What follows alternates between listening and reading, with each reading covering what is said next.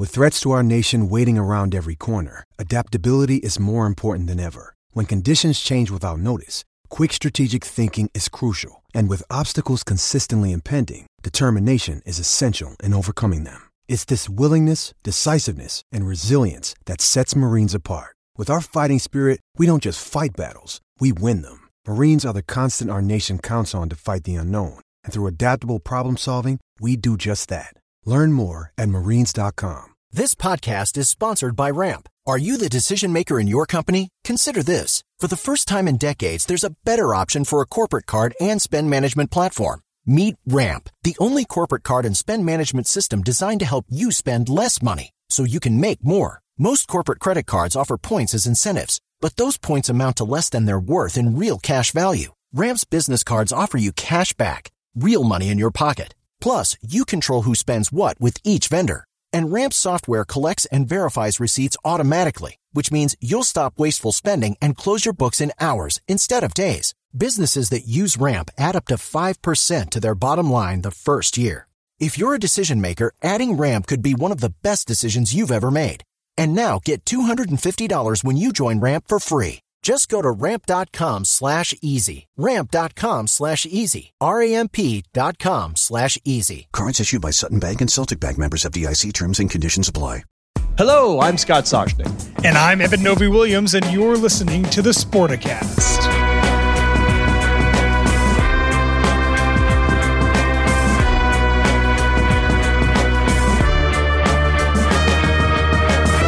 Mr. Novy Williams, how do you feel? Are your legs stretched? Is your lower back sore? How's the lumbar after how many days and hours driving home from Colorado?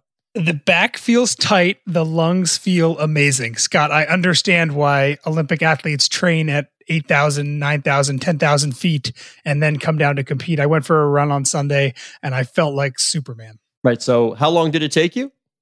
Uh, the drive itself, a little over 24 hours, I think, probably all told.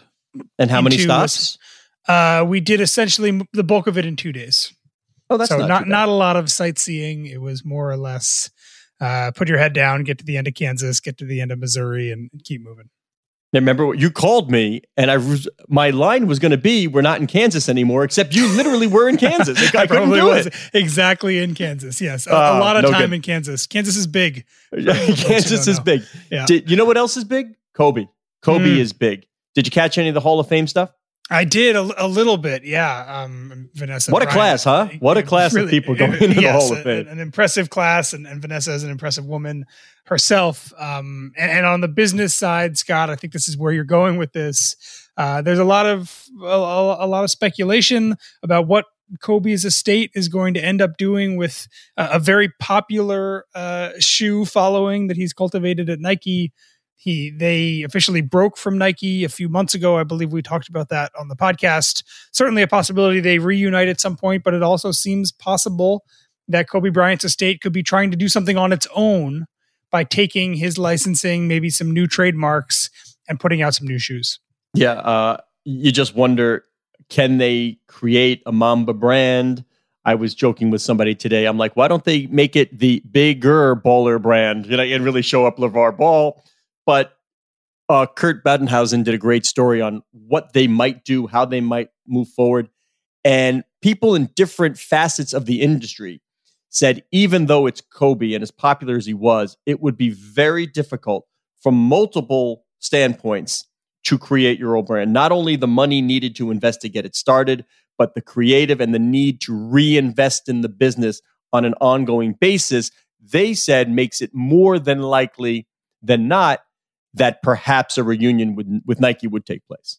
Yeah, and I think that's that's particularly true for for shoes. Uh, Kobe's estate has already launched Mambacita, which is a, a kind of a new brand aimed at at women and children, I believe. Um, that's already come down the pipe. I think it's easier if you're talking about apparel to try to figure out, okay, what does this look like? What what are the design capabilities? What's the supply chain look like? It's a little bit it's a little bit different with shoes one thing about Kobe Scott, you've always talked about this. He was tremendously popular, probably still is tremendously popular in China. Uh, I wonder, I wonder if that is an avenue that they think about as, as, really a growth. Whereas a lot of NBA stars, even if the, the game is really popular in China, they don't have the resonance overseas that Kobe had for much of his career. Yeah, and he certainly resonates with today's NBA players. I mean, Kobe's Nike shoes were the most popular signature model on the feet of NBA players during the 2019 2020 season.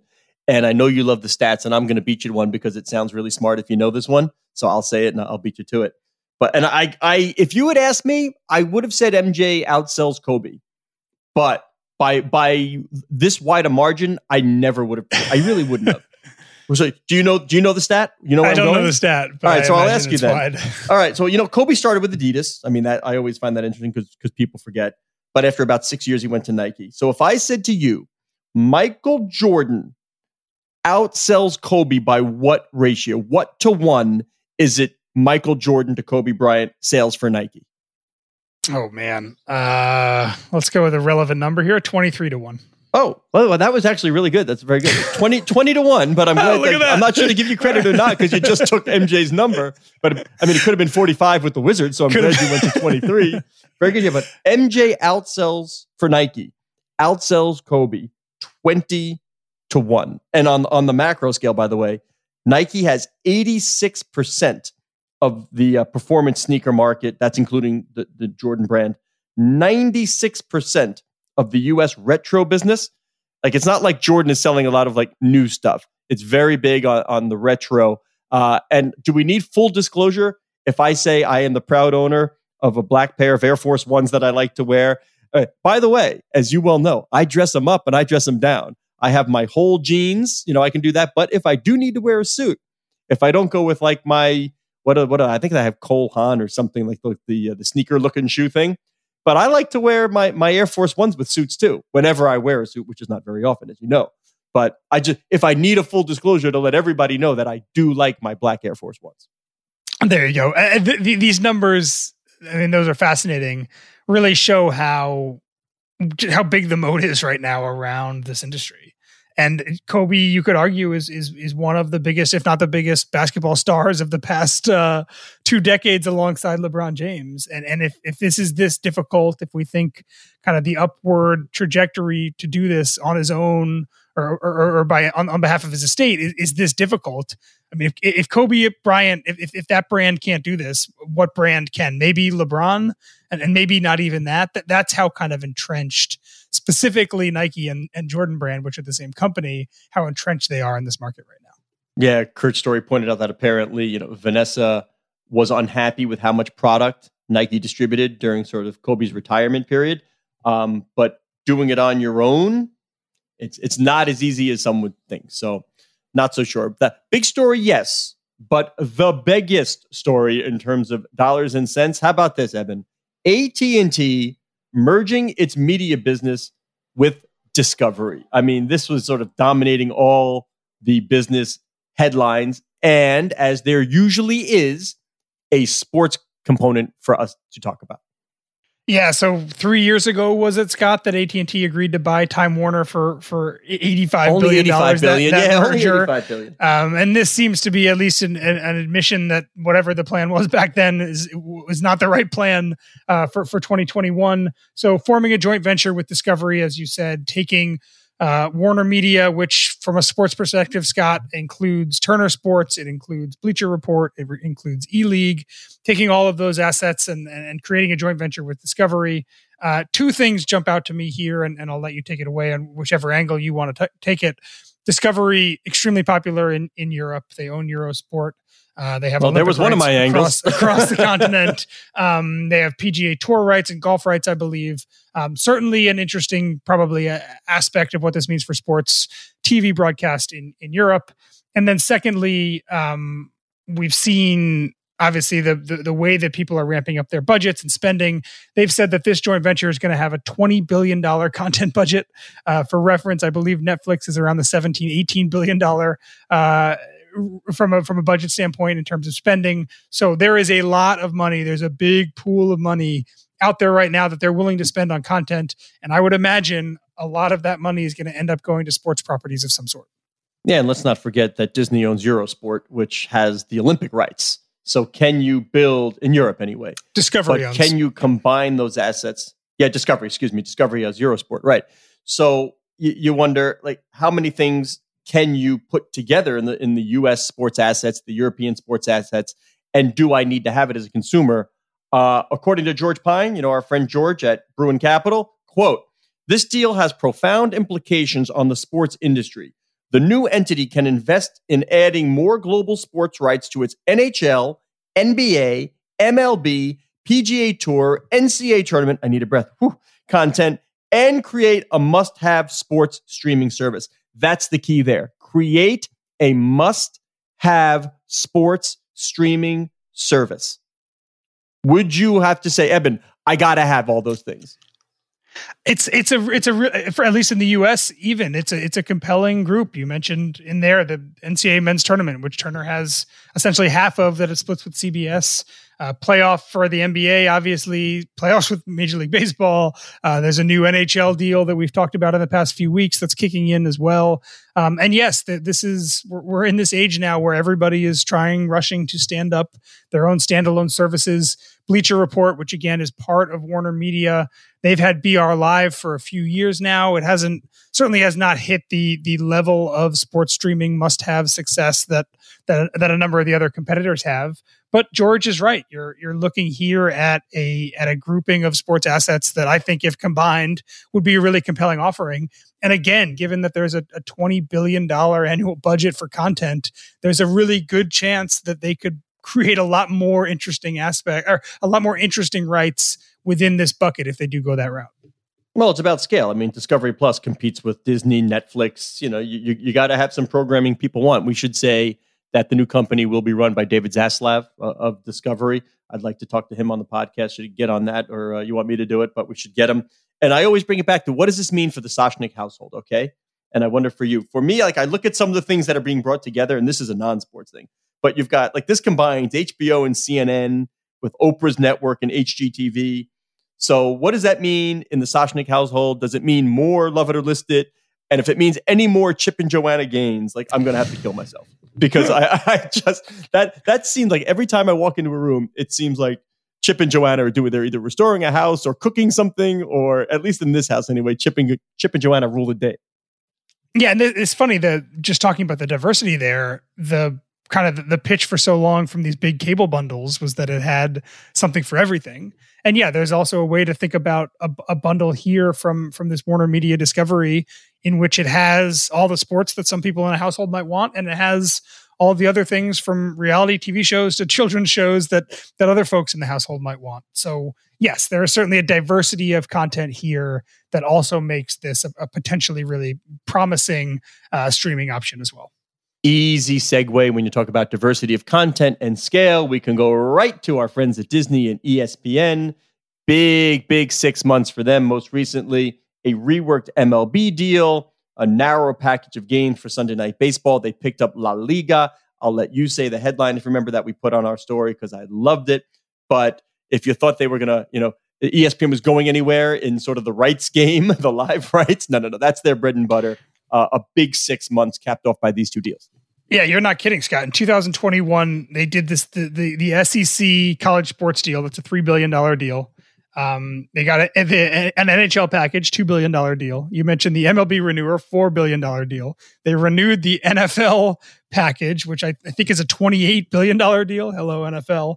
Uh, and then La Liga, uh, $1.4 billion deal. We should mention in there, they also essentially declined to pick up Serie A. So they've essentially traded the Ronaldo for the for the Messi in the in the European soccer. Uh, but yeah, let's That was our headline. I loved it. it was great. Yeah. Let's start with La Liga. $1.4 billion deal, eight year deal. Uh, this is both English and Spanish. There'll be games probably on the ESPN TV networks in addition uh, to ESPN Plus. And Scott, the largest overseas contract or the largest American contract for a European soccer league, a pretty massive one for La Liga.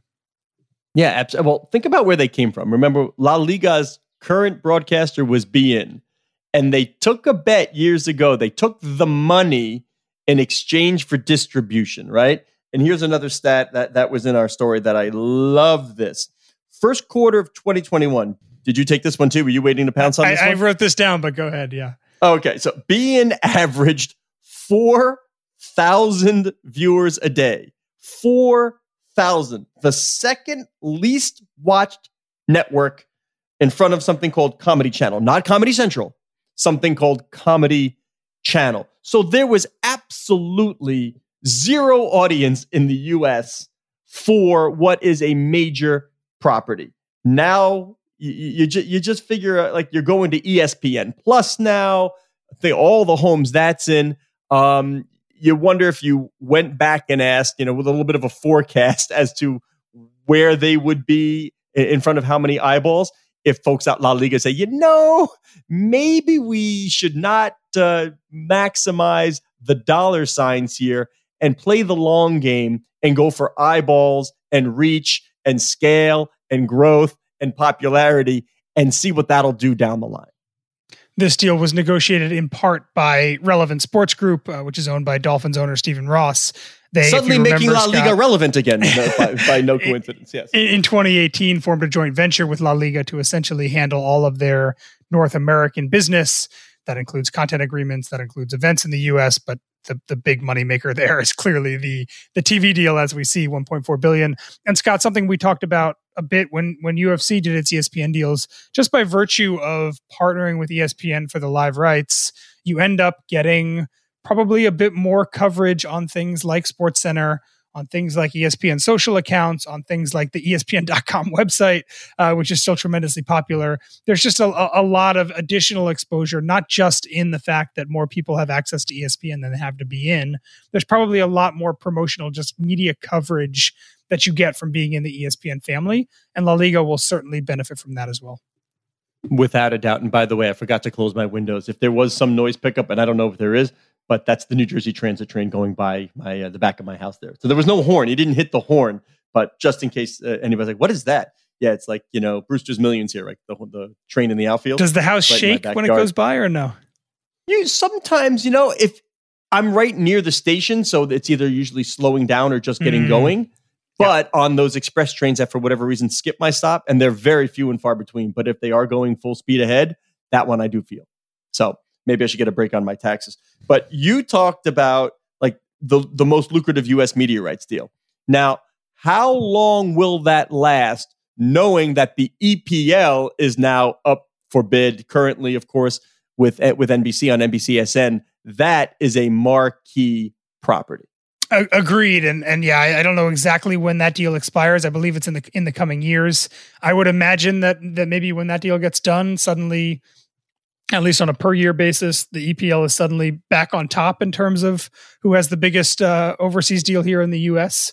Uh, but but no question, sport soccer is growing in its popularity here in in the United States.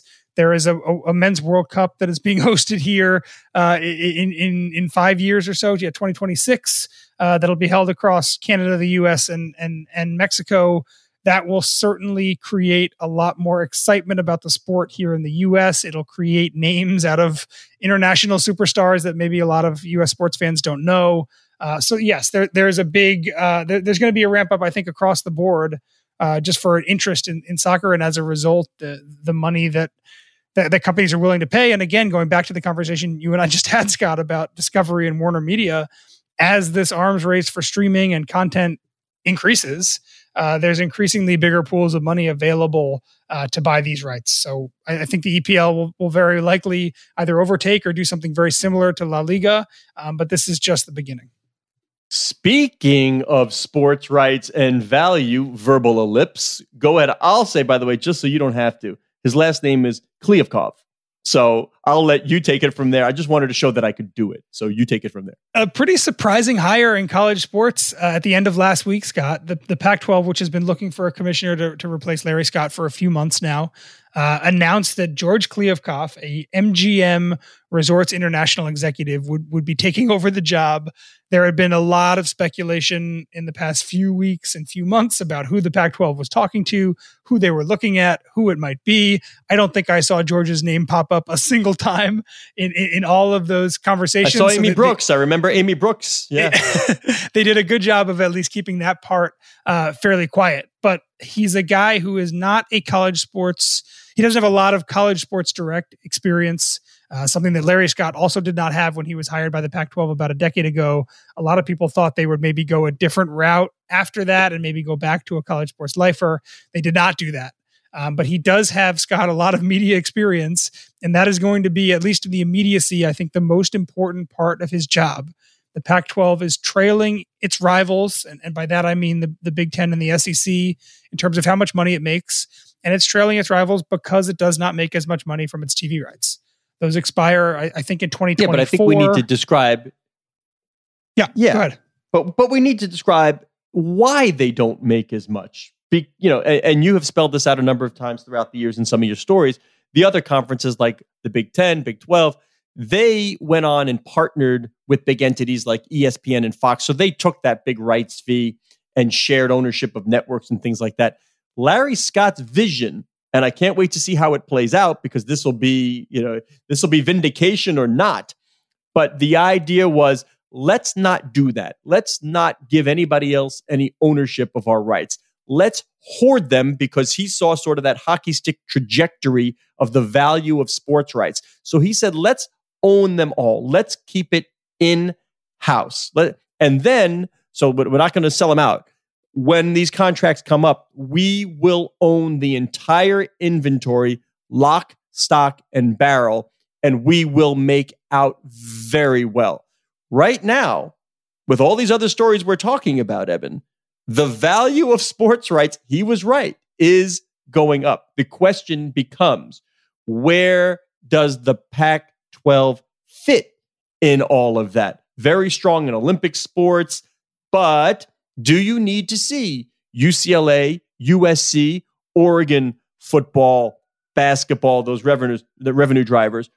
Who is willing to wager or to put up how much for the right to show those big schools and their big time sports? Yeah, that's exactly right. As, a lot of these leagues, the, the Big Ten has a Big Ten network, which is a partnership with Fox, and the ACC has the ACC networks, which is a partnership with with ESPN, and so does the SEC. The, the Pac-12 did not go that route. There are Pac-12 networks. They are not partnerships with either Fox or ESPN or anyone else. So again, you're right, Scott. In 2024, George Kliavkoff is going to be able to hit the market with all of the Pac-12 rights available to kind of do with what he pleases. And we may eventually see. He's going to have a good indicator, though, Eben. Yeah, Eben, he's going to have a good indicator because that's one year after the Big Ten rights are due. So he'll get an indicator to see where those college sports rights are. Yeah, and I believe it's also one year before the, the Big Twelve uh, rights are up. So there, there's going to be a kind of a run in there, and and yeah, we'll we'll see in in that time, um, kind of where the Pac-12 sits. But but no question, this is a hire someone who has a lot of live event experience from his time at MGM, but also a lot of media experience. This is a hire aimed at, at someone who understands the way that media is changing, the way to think about those deals in 2021 moving forward, and hopefully someone who can monetize those rights in a way that they have not done in the past. In the report that tied the NBA executive Amy Brooks to the possible job, they spoke of maybe splitting the job in two and having sort of co commissioner, one person to handle the business side and somebody else to deal with be a liaison between the conference and the schools and the athletic directors. Haven't heard that that was in the works now, but I guess you could always bring somebody in if you needed sort of so, an intermediary with that college experience who has lived the AD life and knows them all. Um, maybe, I mean, you can certainly do that. But in, in, that falling behind, I just wanted to throw some of the numbers that you generously always put out there. Um, the the Pac-12 schools got 32 million from the conference in fiscal 2019. So 32 million. ACC 29 million, sort of on par. Here's where the difference is when we say they're falling behind. The Big 10 55 million, the SEC 44 million. So significantly more money to those other conferences which can then reinvest in whether you know what do they spend it on whether it's coaches or facilities, and then you get the great edifice race, and you get, you get the arms race in college sports. And if you fall behind, it's awfully hard to catch up. Yeah, and those numbers that you gave, Scott, that doesn't include the aforementioned uh, CBS SEC deal that we're talking about, yeah. and obviously does not include whatever the Big Ten is going to do with its next media rights package, which is going to be a pretty massive increase. So, both those rival conferences are going to get increases, bumps before the Pac-12 gets gets to their chance. So no question, th- those are the numbers that they're looking at. The Pac-12 has not won a college football championship in a very long time. The basketball, men's basketball, that side of the conference outside of UCLA's run this year has not been particularly good on a national scale. And as you know, those are those are the sports that make the money. So if it is a problem of not falling behind so much that you can't catch up, being able to generate more money from your TV is a good way to, to kind of narrow that gap. He is Eben Novy Williams of the Cross Country Driving Novy Williams is on the Twitter at Novy underscore Williams. I am Scott Soshnick on the Twitter at Soshnick. Social media coordinator Cora Veltman makes me say, likes me to say, that the show can be found at Sporticast, which is the centerpiece of what will become the Sportico Podcast Network.